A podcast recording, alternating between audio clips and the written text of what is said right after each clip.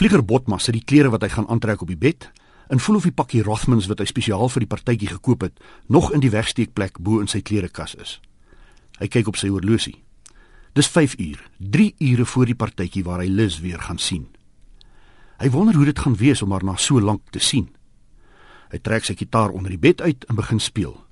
E mineur, dan G, dan D en dan weer E mineur. Dan druk hy die snare met sy vingers dood en krap 3 maal ritmies daaroor en begin weer. E mineur, G, D gevolg deur E mineur. Soos elke Afrikaanse standaard 9 in matriekseën kan Vlieger Botma die begin van Locomotive Breath speel. Soos die meeste van hulle is dit al wat hy kan speel. Die vorige Desember is Vlieger een Vrydag saam met sy pa na 'n musiekwinkel in die middestad. Deur die groot vensters kon hy trompette, saksofone en dromme sien blink. Hy en sy pa het ingegaan. Die gitare het langs die banjos teen die muur gehang. In swart tasse uitgevoer met oranje of rooi fluweel het daar cellos, basviole en duur gitare gestaan. 'n Verkoopsman met rooi hare, 'n droopie mustache, 'n wet look pers hemp, 'n pers broek met 'n wit plastiek beld en wit skoene het nader gestaan.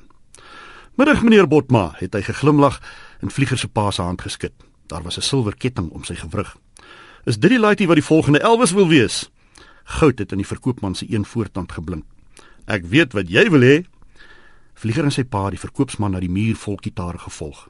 'n Jong man met lang hare en 'n Jimi Hendrix T-shirt het agter die toonbank na hulle staan en kyk. Vlieger het gewens dat hy liewer sy gitaar by die jong man kon koop.